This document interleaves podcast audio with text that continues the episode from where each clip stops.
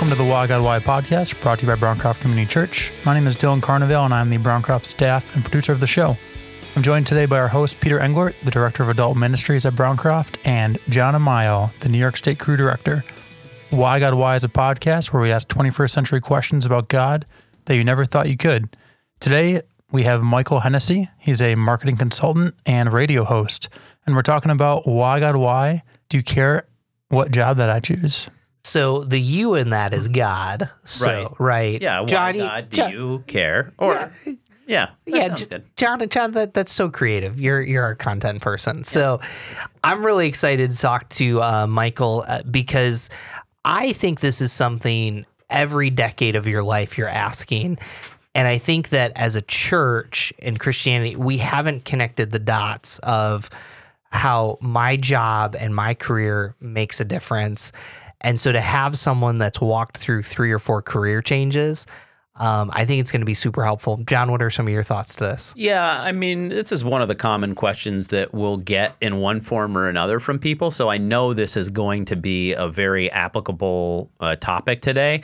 I know that there's people listening here today who are really wondering about this. Like, God, do you really care about which job I have? And if so, why? And if not, why not? And so I think our guest happens to be a really great example of that.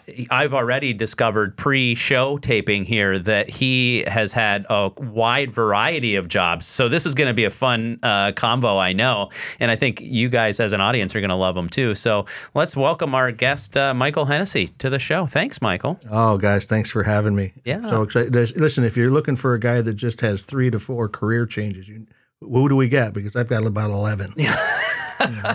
Well, you know, before we get into it, I mean, just, list it off. I mean, what have been some of your careers? So I did write a few things down here. Let me just see where I left. So I left high school in 1976. Sorry, guys. You know, I got it. You think like a 24, I just have to shave 36 years off, and I'm right there. Not a problem. Hey, the bicentennial. Yeah, I was a bicentennial boy. Absolutely. DeSales High, 1976.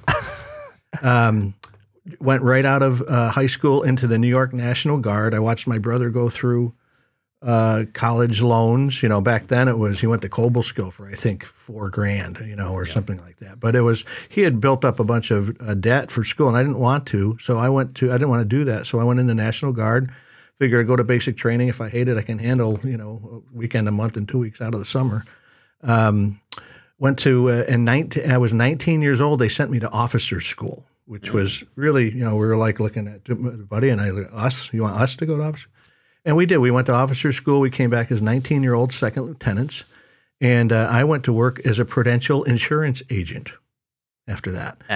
How old were you when you were a prudential? I was 19 and a half, 20 years old. Jeez. Yeah. Okay. So I was a 19-year-old second lieutenant. And most of those guys, I went to school with they were all 22, 23-year-old West Point grads in school. So they were, you know, in that age, that's a lot older. And all my colleagues at Prudential Insurance were 40. Yeah.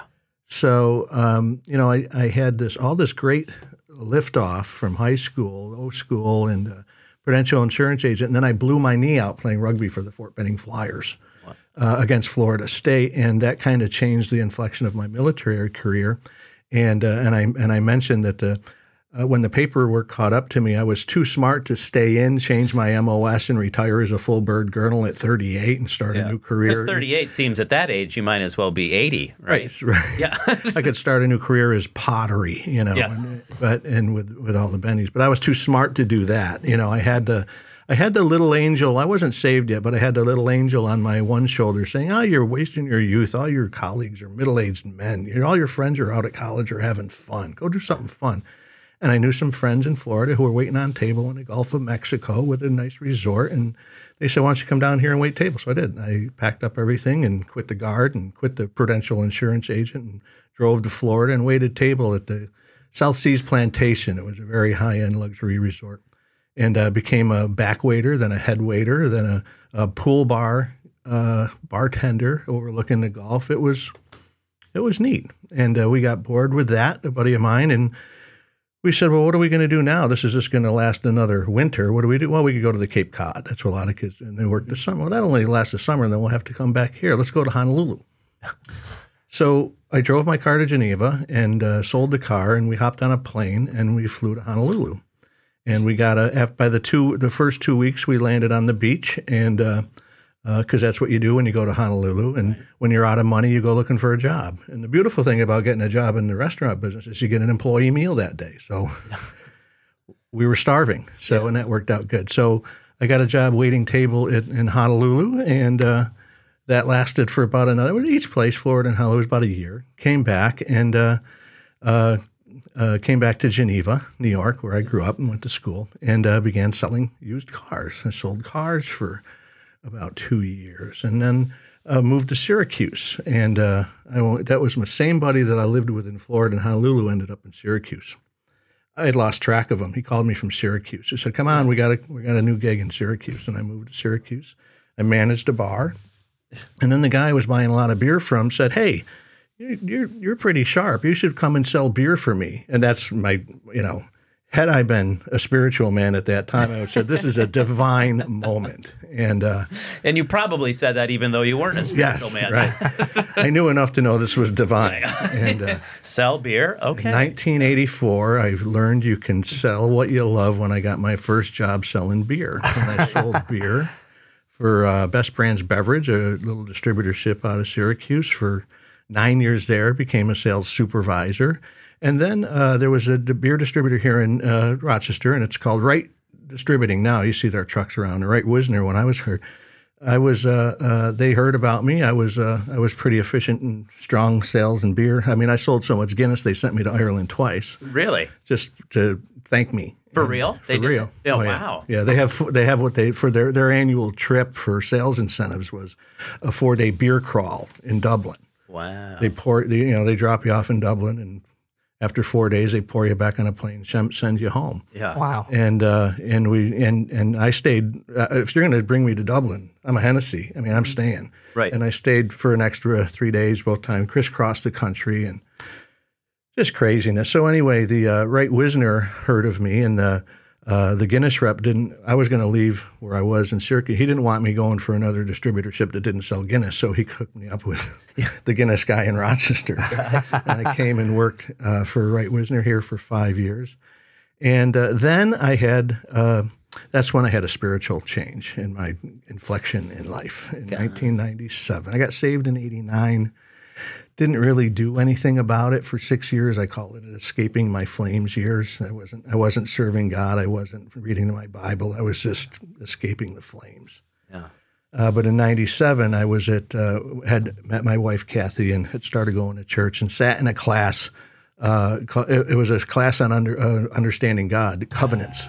Yeah. And it was in that moment that the Holy Spirit hit me, and I was baptized in the Holy Spirit, sitting there. And from that point on, I asked God to use my gifts and talents to advance the kingdom in 1997. Wow! You guys want me to stop talking for 1 second? Well, no. Yeah. You're talking, and that's just like, holy cow, crazy. Well, and what a life story. I gotta. You just went through 20 years of your life in 5 minutes. That's a skill, but that is, yeah. I mean, as you're talking, so there's so many questions that are coming to my mind. My goodness, I mean, there's a ton there, but I'm like fascinated with this last thing that you just mentioned, your spiritual experience. I mean, we got a lot of people who are listening to this who don't claim to follow Jesus. They're just kind of checking this out, and that's why neither was I. Wasn't. Yeah, and that's why we have this podcast is so that people can check him out and go and hear from people who have been in the same spot in their life. So. What was it in that moment, 1997, that you look back on and you go, wow, this hit me in that moment, and I knew that my life was different? It's a great question. I'll just go back a little bit to 1989 when I first got saved. My mother had passed away in 1985, and she had gone into the hospital for 30 days here in Highland Hospital. I was in Syracuse managing the bar. Mm-hmm. So and when she called me, and she had this rare anemia for several years, but there was no cancer, and I was opening up this bar in Syracuse as a bar manager, And she called me one night. It was night we were actually opening, our grand opening. She said, well, Mike, you know, I'm just want to let you know that they found the cancer. I have leukemia, and I'm going in for chemotherapy starting tomorrow at Highland. And you know, my reaction to that was, Mom, what you can't tell me that right now. I got a restaurant full of people. I got all this stuff going on. I'm, you know, my schedule just doesn't have any time in it for this. Mm. Wow. Was how I handled my mom's diagnosis. Right. I visited her. She went into Highland for 2 rounds of chemotherapy, and I was able to find one time to visit her in that 30 days in my busy schedule career to visit my mom dying in the hospital. So it was that guilt that brought me to my knees in 1989. My brother was with her when she was when she passed away, and he was living in New York City at the time, but he had the wherewithal to know that he needed to go and visit Mom. And he was with her. And when she died, he was there. And, you know, we were all non-practicing Catholics at the time. And he just, he went on a quest that day. He wanted to know where Mom went. Mm. And he went back to New York and then L.A. pursuing where Mom went. And you know my brother. I'd love to have him sitting in this chair next to us. But he's... He investigated it all. He went digging, and he investigated everything, and I mean everything. And he found a King James Bible and got saved. Wow. And so for some of our listeners who are like, got saved, that's a weird term for me. Yeah. What that experience, what did that do for him? What was that moment for him that he was like, wow, this is... He came to the conclusion that Mom went to be with Jesus, and that's where he wanted to go, and he made him Lord and Savior of his life. Yeah. Mm. And he was convinced, and then he started working on me, right? I'm selling beer in Syracuse. He's getting saved in L.A., and he starts sending me Bibles and tracts and Bibles highlighted all the way through with all the key points, and I'm going like, oh, my God. Man, geez, you know, this is great. I'm glad you found something. Get a job, man. Yeah. You know, because you got too much time for this stuff. And then in Christmas of 89, he came home for Christmas, and he determined he wasn't going to leave me where he found me. And he came and visited me at my apartment in Syracuse, and started bringing up Mom.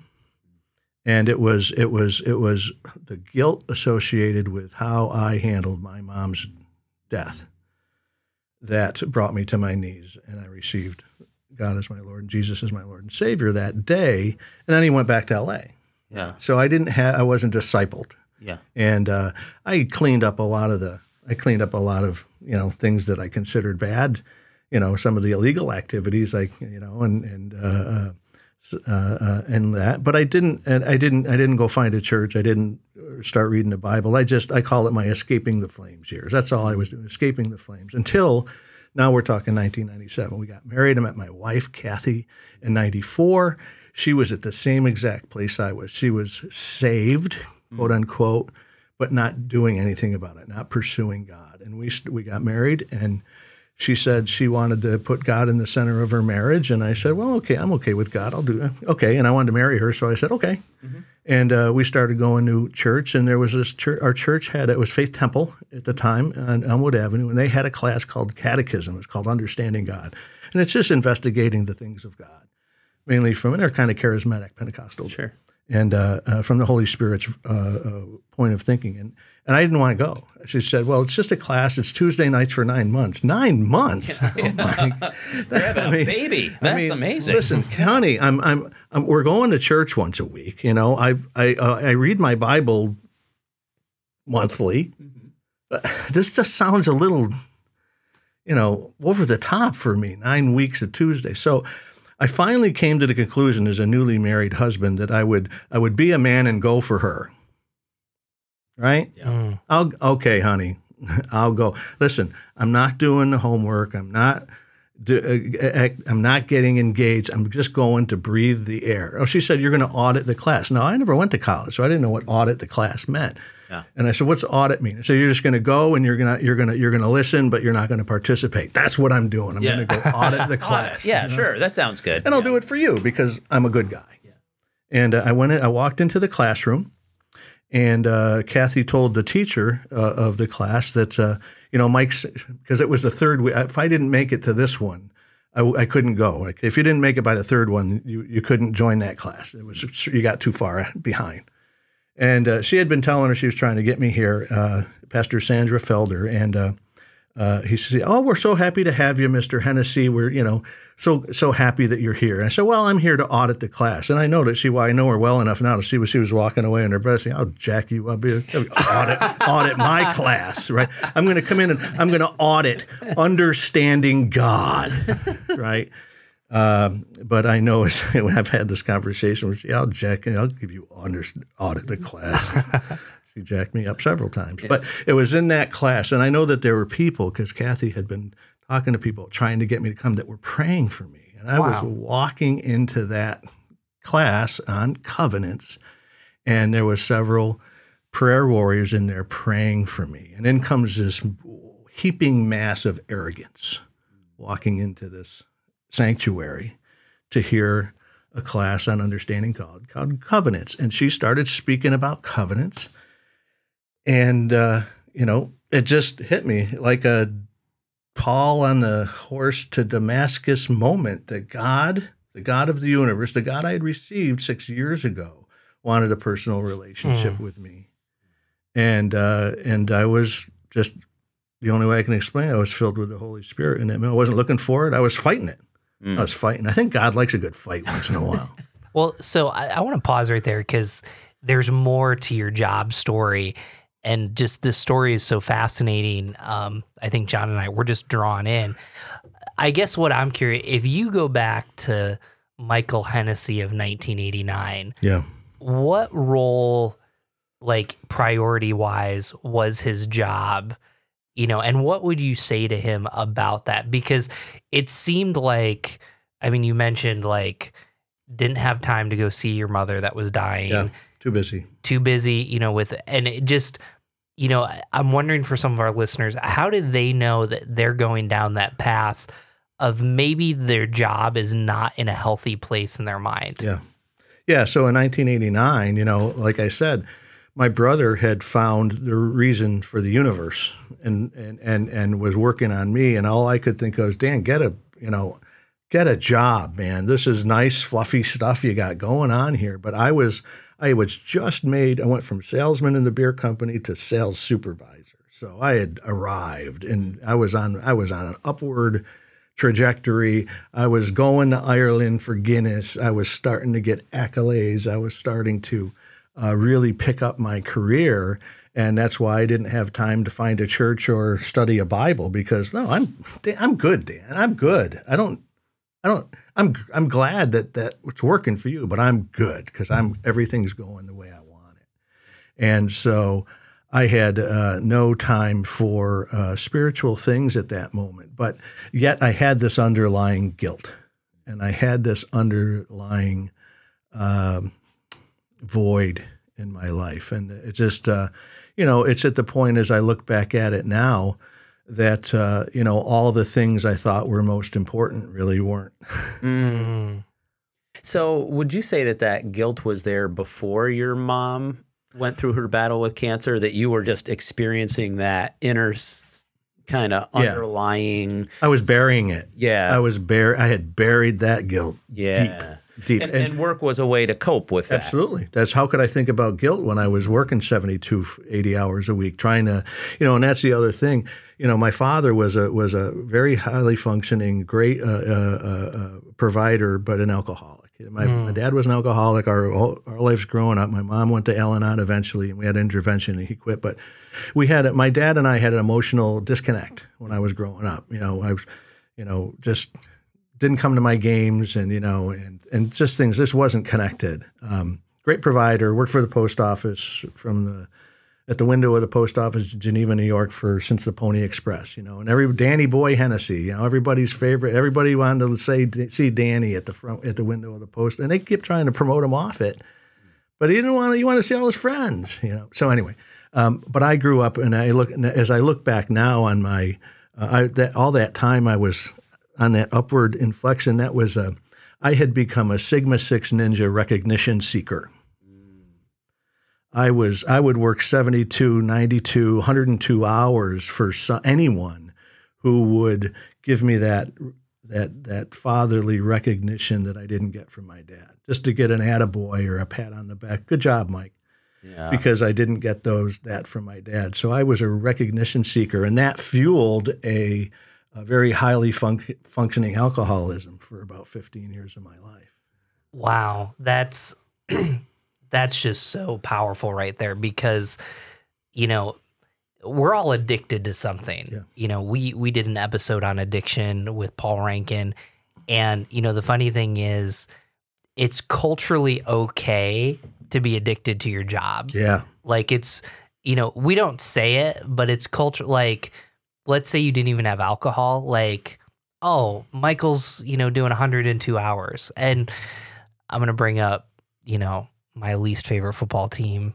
John knows where I'm going here, but like we look at someone like Bill Belichick and we're like, yeah, you know, he sleeps over at the Patriots office and he's successful, but like at what cost? Right. At the cost of everything that's really important in life. You know, one could submit, yes, providing for your family is something that's important in life, but you can do that in about 50 hours easy. Mm-hmm. So how did, let's take that time machine back again now and kind of visit you in 97. You have this experience with Jesus that's really real to you, and you've had quite a work history up to that point. You've kind of medicated through work, and yeah, I think that's a lot of us do that. Yep. I think that your story right there is hitting people even as they listen to this, because that's the way it's very socially acceptable in our culture to medicate through work. Yeah. So that was my coping mechanism, the work, and, and the alcohol was the prescription. Totally, totally. So now you have this encounter with Jesus, and I assume everything doesn't change like overnight. Maybe it does, but how do you start to view your jobs and your work from that point forward? Yeah, great question, because it was in that moment, and I'll tell you a little bit about my baptism experience, my first baptism experience, because it was incredible. We had classes about baptism, what it meant, the old man, new man coming up, you know, a new creation, new being, and I was still smoking heavily. I had kind of pulled back. I stopped drinking a keg a week, mm-hmm, and a beer. Mm-hmm. But the smoking was still crazy, and I chain smoked all the way to my baptism. Yeah. And I was having an argument with God because I knew that I'm supposed to come out of this baptism as a new creation, but I'm not going to quit smoking. I know it's wrong. Kathy wants me to quit. Everyone wants me to quit, but I'm not quitting. So I don't know what you're going to do. I don't know how you're going to square that with the new man, but I'm not quitting. Mm. And I went down in the water, and I came up, and I walked over to my coat, and I grabbed my cigarettes, and I handed them to my pastor, and it was all subconscious to me. Yeah. Wow. And I never touched another cigarette again. So I learned two things that day. God's not intimidated when I argue with him. Mm. And he said, okay, you're struggling with this. I'll just take it from you. Wow. Now, I didn't not have cravings. I had cravings. But I would go to work, and I would come home, and Kathy would cook me dinner, and I'd go to bed. Because the only time I wasn't worn with the thing was when I was asleep. Yeah. But I knew in my knower I was never going to touch a cigarette again. Huh. So that was this kind of like a kind of confirmation that the Holy Spirit was doing something in me after that. And that kind of got my attention again. Wow, this is a different kind of life. Yeah. And I asked God in 1997, Lord, I want you to use my gifts and talents to advance the kingdom. I asked him to do that at that time. And about 12 years later, in 4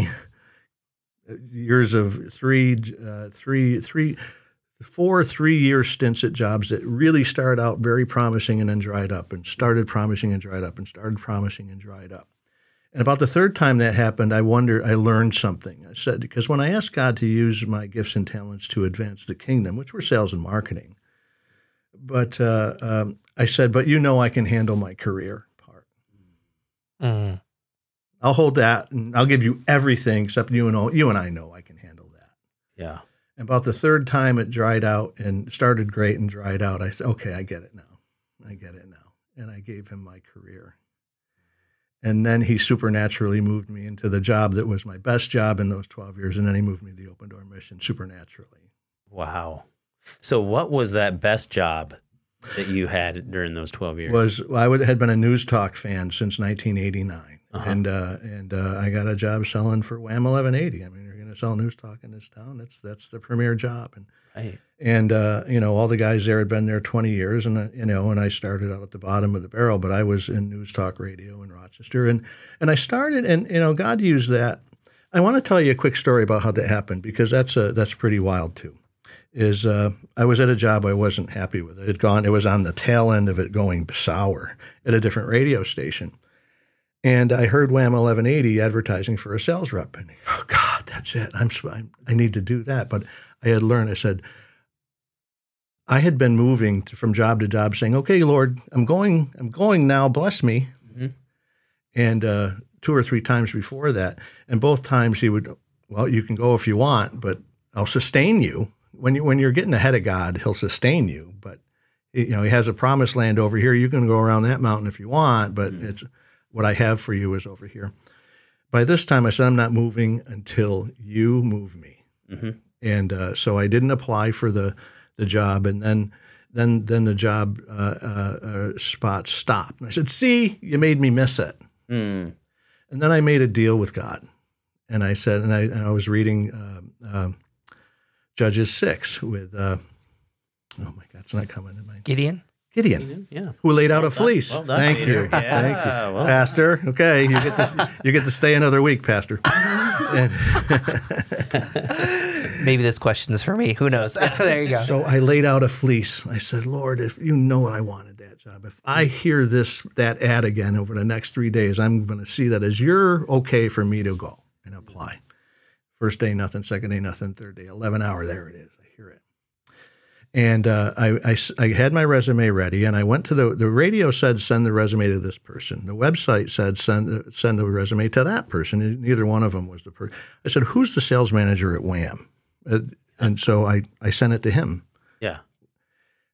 The next morning I went to work at my old job, and a colleague came up to me and she said, hey, Mike, would you ever consider working at WHAM? I'm like shocked. I said, why would you even ask me that? You know, and who's listening? And I said, why? I don't know why. Why would you? Well, the sales manager is my next door neighbor, and he's looking for somebody, and I gave him your cell number. Is that okay? It's the guy who I mailed it to. Wow. Now, I'm looking at this guy's name and number, and I know he's going to get my resume in about 8 hours. Mm-hmm. So I said, okay, I probably won't call. I'll put it in my pocket. And I didn't call him. Mm-hmm. Next day, he called me. Yeah. And he offered me a job, and I went to work at WHAM. Only this time it was not from a place of strength. It's like, oh, I don't know. They're taking care of me really good over there. I don't know. Maybe I will, maybe I won't. It was just so what the whole point was is when I finally gave up the thing I was holding on to from mm-hmm. God, when I finally gave the job to him, mm-hmm. then he can start moving people around like chess pieces. Yeah. And he can make things just happen. That's huge, and I can't wait for us to talk about Open Door Mission. I do want to come back to something that we had in a pre-conversation. You know, during that 12 years, you made a comment to me. You're like, maybe I shouldn't have left the beer job. And the reason I want to ask you that is, like, so there's a couple things. Number one, I'm thinking of some of our listeners. They're listening, and they're like, Jesus, if I give my life to Jesus, I'm going to have to quit the beer job because all these Christians are going to judge me at church. Yeah. And then there's the other side to that question, which, like, I'm sure there's a lot of 20-somethings that are asking themselves this question of, like, when do I know that I've stayed past my welcome to leave? You know, and we see a lot of people changing jobs, yeah. and it's kind of like, well, in order for me to be successful, if I want that director role that's up, I actually have to leave and then come back. And so it's not, and there's an organization. So tell us about the beer story, about how, you know, maybe you should have stayed or maybe you should have gone. So the beer story is, you know, when I left the beer business, when I had my spiritual awakening, let's say that. Yeah. And I thought, well, I got to leave the beer business. I can't hang around with a bunch of beer guys, right? But God wasn't saying that to me. I was saying that to me. That's interesting, yeah. And my immaturity and my, you know, I had, you know, and, you know, sometimes, especially beginning Christians, we can have a lot more zeal than wisdom. Mm. And I think, you know, and I think about that now, and I said, I don't have any idea whether I was supposed to leave that job or not. But he sustained me anyway. That's why I said, when you get out ahead of God, I'm going, Lord, bless me. Now, I didn't ask him what I should do. Yeah. I just said, I'm going, Lord, bless me. And he'll say, maybe, maybe not. But he'll always sustain you when you get ahead of him. Like I said, I have a position for you that I created for you in your mother's womb. Mm. But you can go do that if you want. Mm. You can go around that mountain again. I mean, the Promised Land was an 11-day journey, but that took the Israelites 40 years, right? You can go around that mountain again if you want.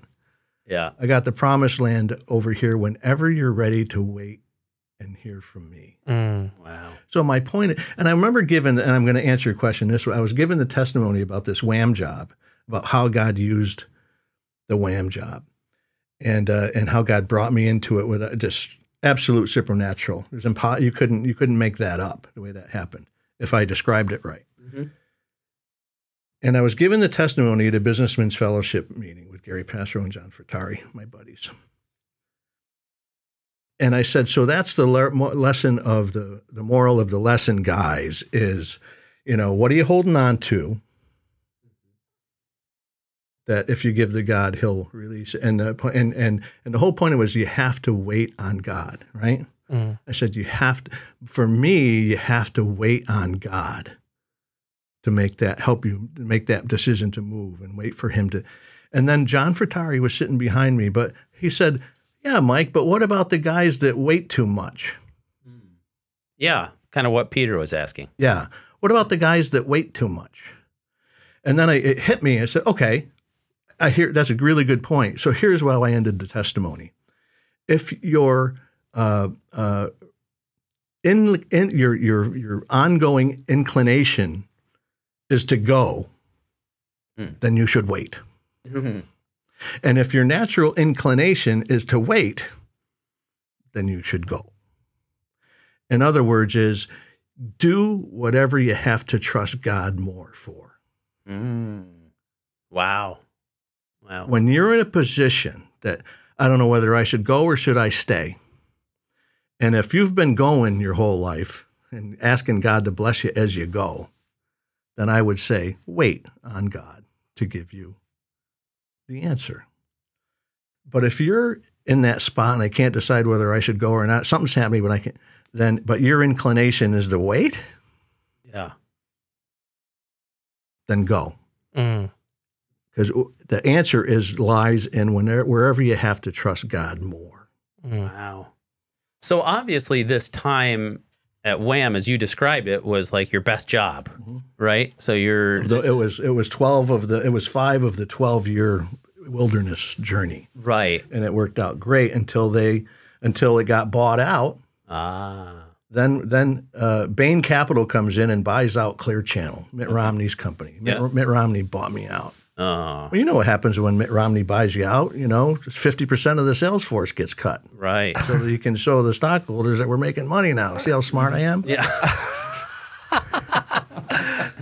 This podcast brought to you by Mitt Romney, yes. President. Yeah. But so Mitt Romney comes along, buys the company, then you lose your job. I got laid off. You got laid off. And now how do you decide what to do? Because this is a totally another experience that some people right. are I'm about to tell you my second supernatural experience, spiritual experience. So Gary Passero had asked me to join the board of the Open Door Mission 3 years ago. And actually it was 4 years ago that he started asking me because I started going to these businessmen fellowship ministries meetings. And he asked me, I'd really like to consider coming on. He was a chair of the board of the mission. I said, really like to consider coming on. We need some development help and, you know, some public relations, some marketing, you know, ideas. And I want you to come on the board. And I kept telling, because I was kept having a new job every 3 years. I said, Gary, I'd love to, but I can't. I got a kid coming. I got a new job. I got a new house. I can't do this. And then one time I told him no, and then I felt the Lord just speak to me. And I woke up and no, the thing with the Gary, the mission thing, I want you to do the thing with Gary. That's how God talks to me. So. Yeah. Do the thing with Gary. So I called him up and said, I was wrong. The answer is yes. And I joined the board of the mission in 2006, 3 years before I got laid off. God. And the day I got laid off, I thought I was going to start a business because he had given me two ideas while I was there. One was my own business. I thought it was going to be, I was going to go entrepreneurial. It was going to be an advertising agency because I was working in advertising. It was a biblically based advertising agency. And I don't go in there what was biblically based about it. But he also let me fill in for a radio show that was happening on HDK. A lawyer had a radio show on HDK on Saturday morning, 3 hours of radio. Yeah. Right? And you want me to fill in? I've never done radio, but sure, why not? And I can talk for 3 hours. And I did. But anyway, that's when he planted Good News Talk in me, what I'm doing now. And but I called Gary after I got laid off, and I said, Gary, you know, I just want to let you know it's all good. I got laid off, but everything's good. I got a plan. Mm-hmm. And the next board meeting, they asked me to be out of nowhere, and it wasn't even Gary. It was another board member. So we had been making some changes in how we're doing some business. I had initiated and said, well, if we're going to make all these changes and we're going to do all this stuff, then I think we need a full-time development director, and I think it should be Hennessy. Mm. I said, oh. So totally I looked unprepared. Up and I said, 1997, I asked you to use my gifts and talents to advance the kingdom. And 12 years later, out of nowhere, I'm the mission's first development director. Then 2 years later, they made me the director. Mm. And I thought I had arrived at my final destination. Hey, I'm running a crazy religious organization. Thank you, Lord. But that's what we did.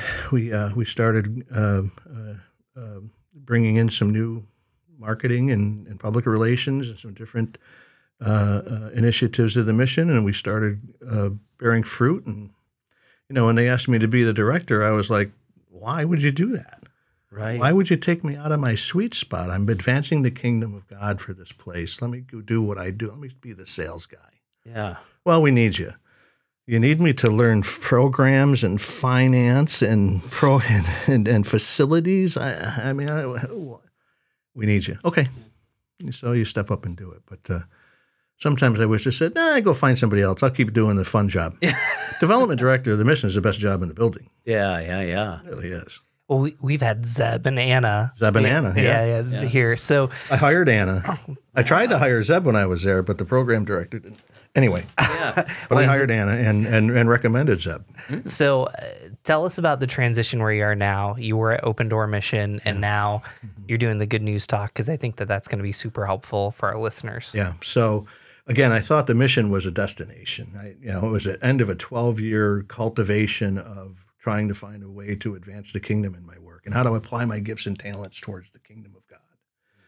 So certainly I thought the mission was where I would retire from, but it didn't work out that way, And what I learned about that is, we tend to overstay our seasons. God is trying to move us into fall, but we like summer. Mm-hmm. And I thought it was a destination, but he knew it was just a part of the journey on the way to something different. And I had to learn something there, but I wasn't willing to go. So he starts putting pebbles in your shoes, and some of them have names. I'm not going to name the pebbles in my shoes, but he places irritants in our life. It's time to go. Mm-hmm. And so when I left the mission, I knew that it was okay. It was a 12-year delay in my entrepreneurial opportunity to advance the kingdom. And I became a development consultant, Hennessy Advancement Solutions.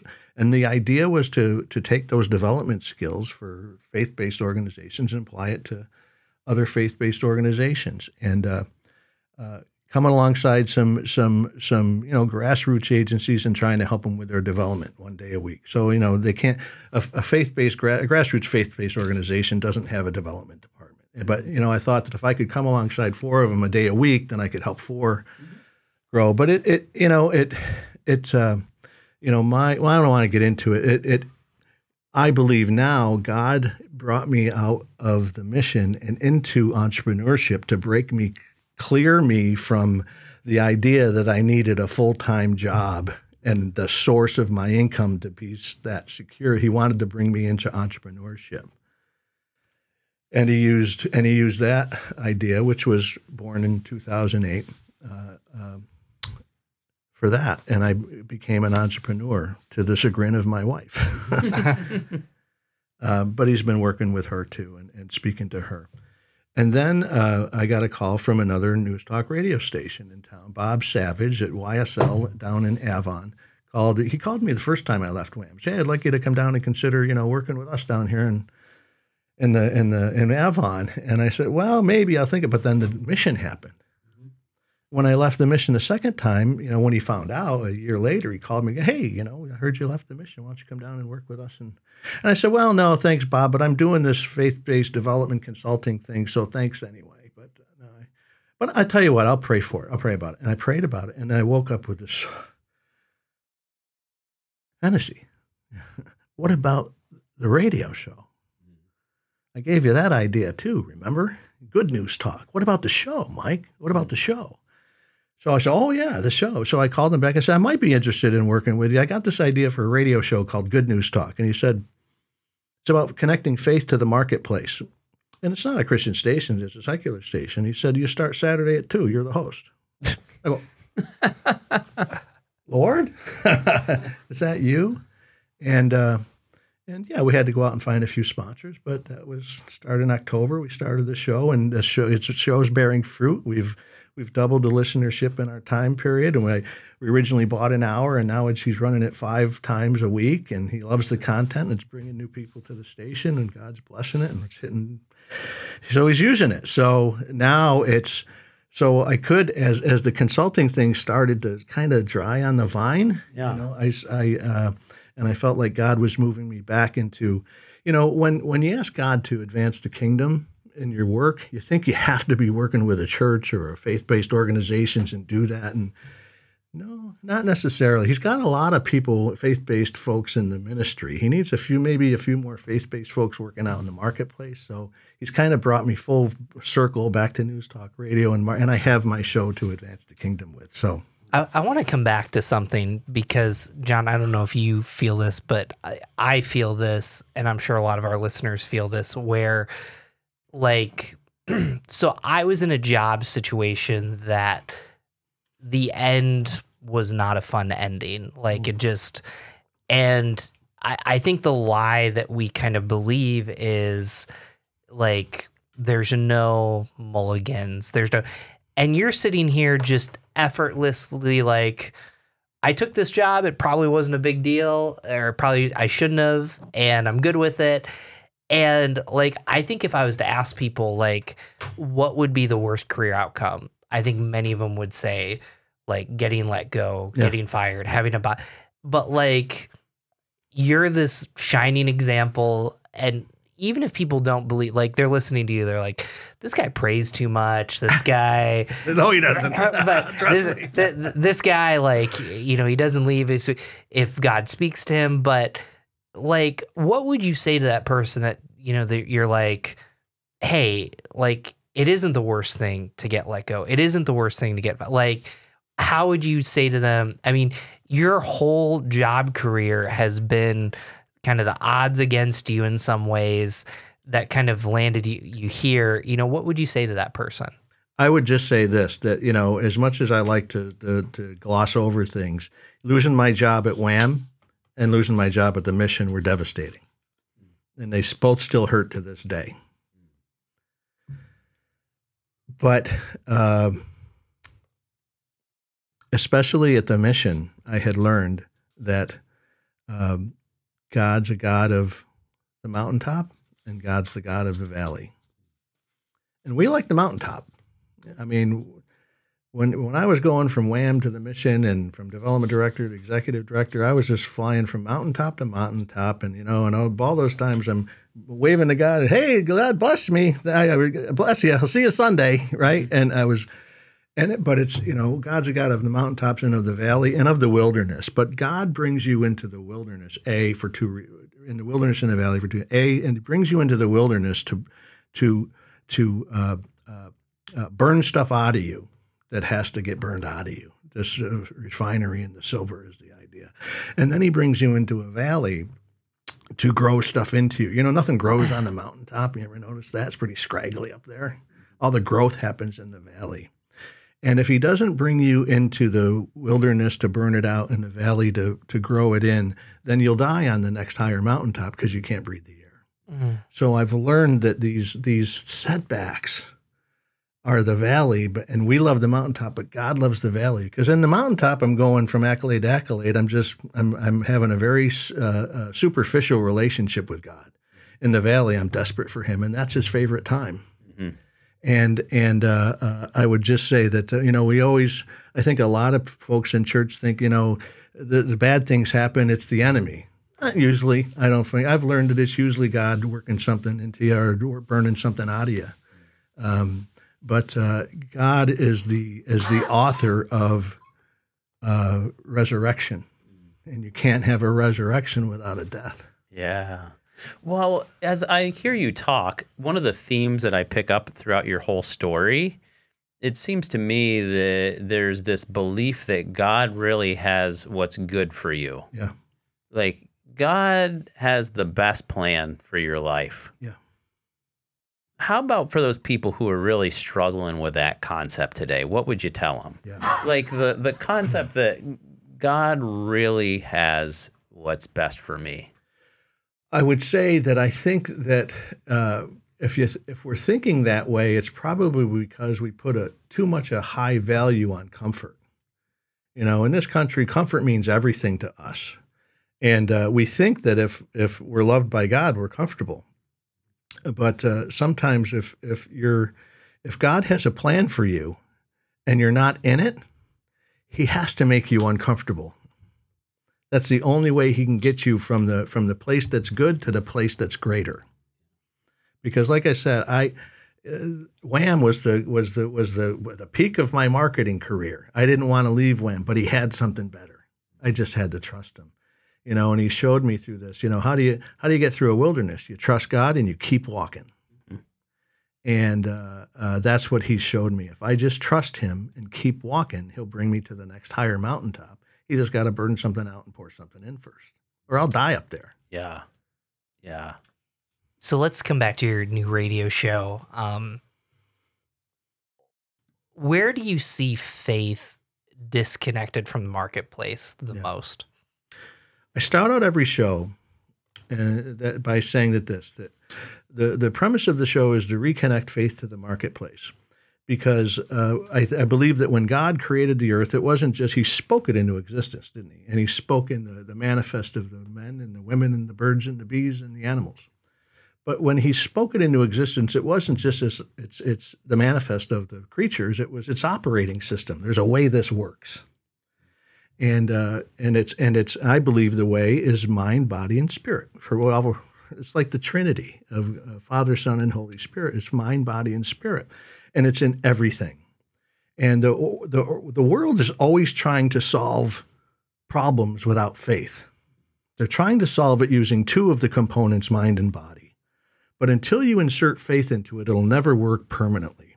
Where He showed me this the most definitively was at the mission. For 8 years, we had 12 to 15 guys in our 1-year, 12-month drug and alcohol residential drug program. And every year we'd get 20 new guys in the program, and to a man, I could predict 5 of them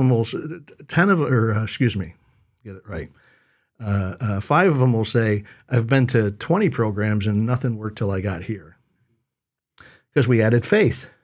And then what was harder to learn, that 2 of them would always say, I had faith and I had an addiction and I went to my pastor and he told me just to read my Bible more. Mm-hmm. Mm. And I realized after being in it long enough that pastor is not working with mind and body. Yeah. You're not recognizing the psychological, biological, and clinical aspects of addiction. Mm-hmm. So if you're only going to treat faith, you're not going to help many people either. It's all God, and created it with all 3 all the time.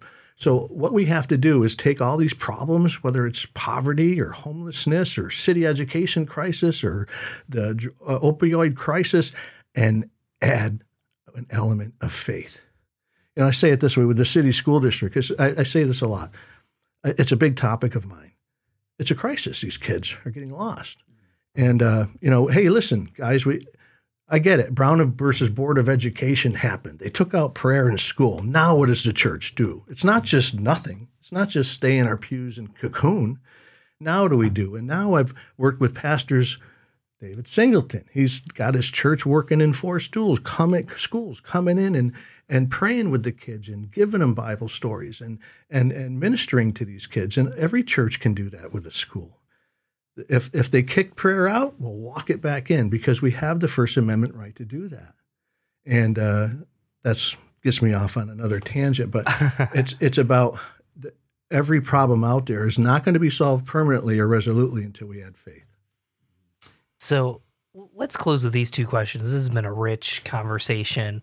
I feel like you're that uncle at the family get together. Crazy uncle. Yeah. No. You're the uncle in the corner that like the kids come to and they're like, tell me about this job change. And you're like, oh, I'll tell you, so. I guess is why do you care what job that I choose? And we're saying, why does God care about what job?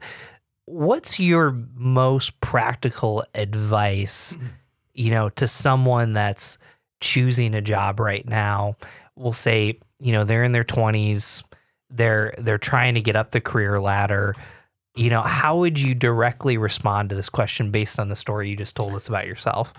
I believe that whether you're walking with God or you're interested in God or whether you have anything to do or you could be an atheist, God created you and he created you with a plan and a purpose from before you were in your mother's womb.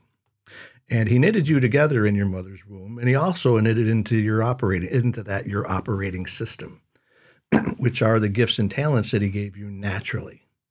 And he has a plan and a purpose for those gifts and talents that he gave you. And you can choose to follow him and find out what that purpose is, or you can choose to use him for whatever you decide you want to use him for. But I can guarantee you without a doubt and down, knowing in my knower, that until you find God's purpose for the plans and the gifts and the talents that he put in you, you won't be happy because you're operating outside of your plan, even if it's making a lot of money. So I would just say to you, if you're making a lot of money and you've got gifts and talents and you've found materialistic treasures to those to pay off, are you happy? And I bet your answer is not completely. It's because you have to find God's purpose. And it may be pretty close. You may be pretty close. You may be diametrically opposed. But just start asking, God, if you're out there, what should I be doing with this? Yeah. And that sounds like a dangerous question to ask and a scary question.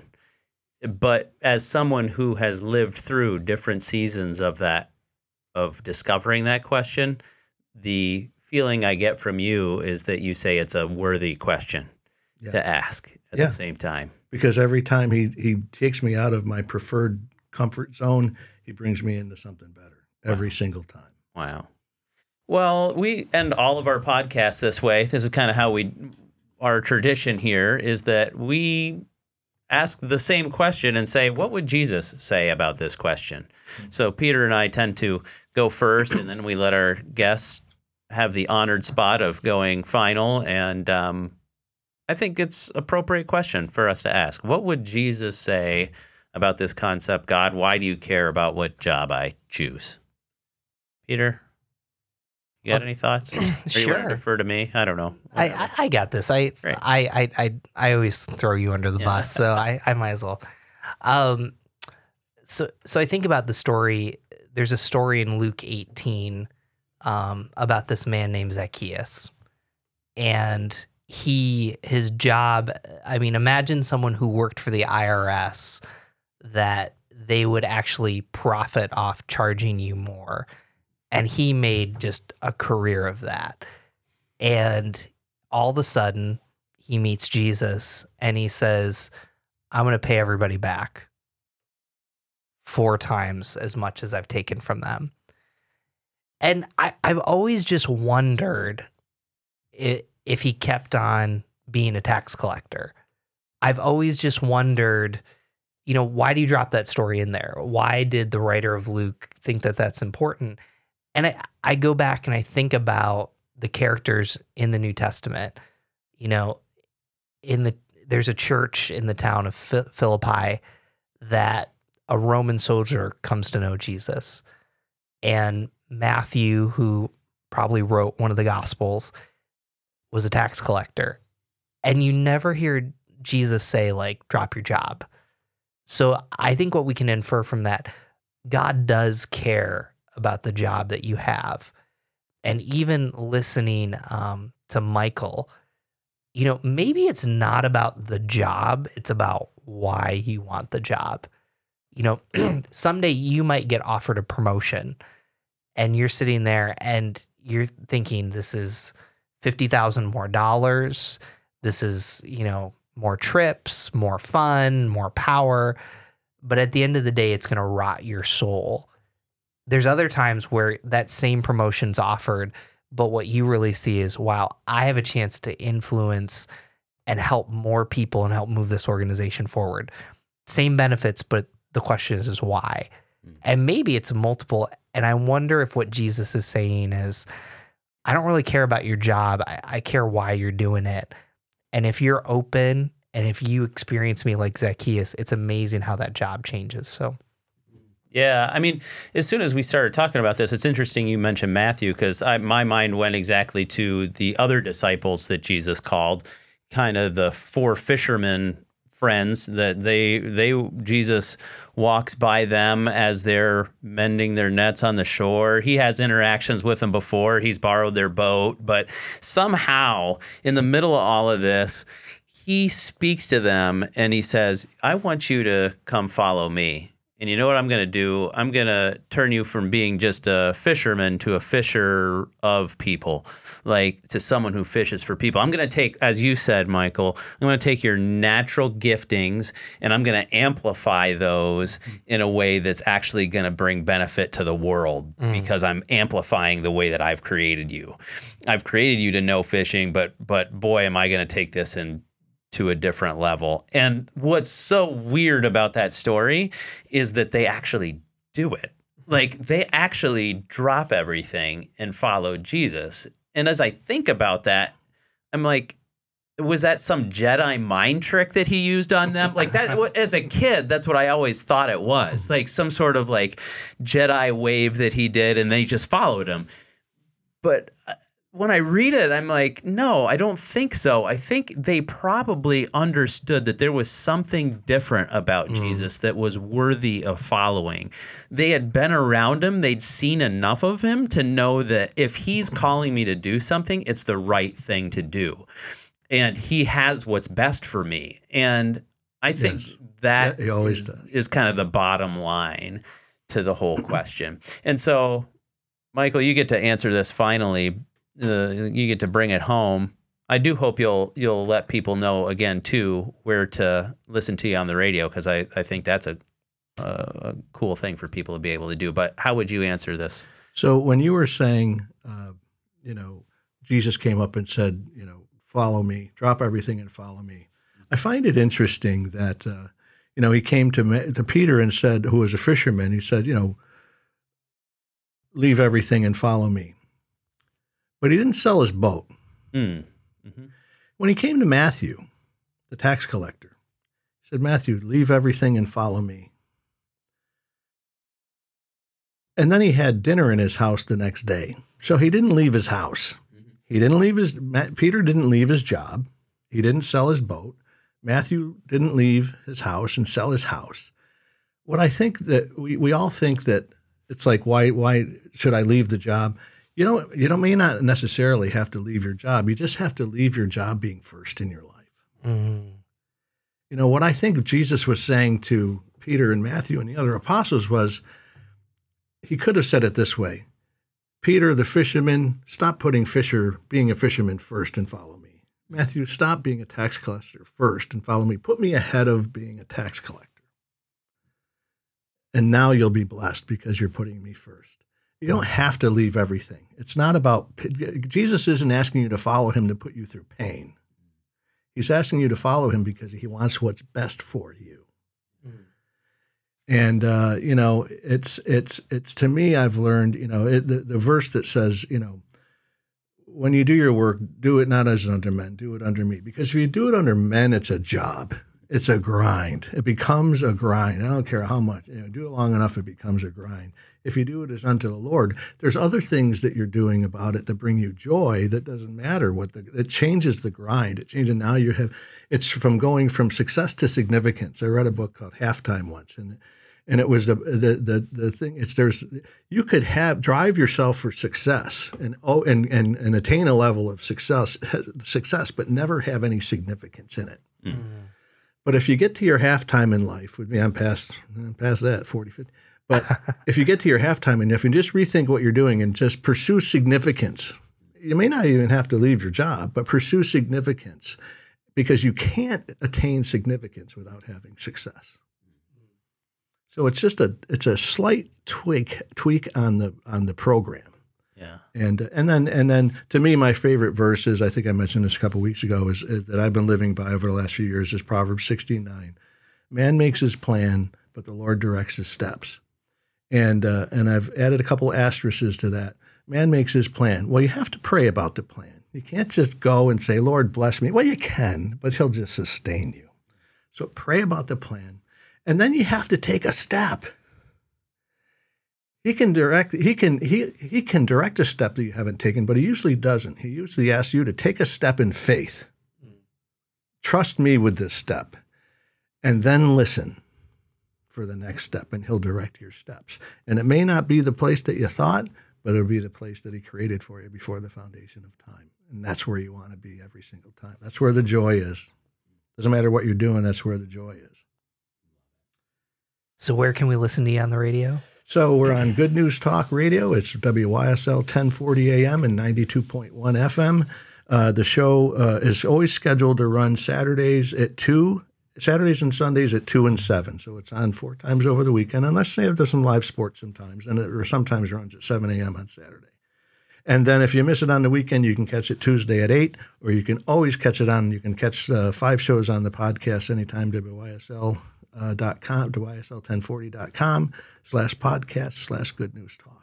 And I hear by the time this podcast airs, there will be another great podcaster who is being interviewed that people could look up as well. Big time. Biggest interview coming up. Big podcaster coming up. Yep. Yeah. This weekend it'll be Peter Englert. Whoa, there it is. Why God, why? There it is. Oh, wow, man. Look at that guy. Just wait till we get John Amayo, then that will be the bigger, well, you know, so we'll get you. Michael, thank you so much. This has been a remarkable discussion. We appreciate you. Just remember, we are at whygodwhypodcast.com. If you take a moment on your podcast app, please don't hesitate to review us. As I would say, give us a 5-star review. As John would say, if you feel led, give us a 5-star review. We'll take 4 stars. We might even take 3. Take what you feel like giving and be honest. You know, be honest. As long as it doesn't hurt our feelings, be honest. For this podcast, God wants you to do it fine. Well, Michael said it, so there you go. Michael said it. There you go. And you can find us on social media. We're on Facebook, Twitter, and Instagram. If you look up WGW Podcast, and when you mention and share us, please share #WGW Podcast. Thank you so very much. Have a great day.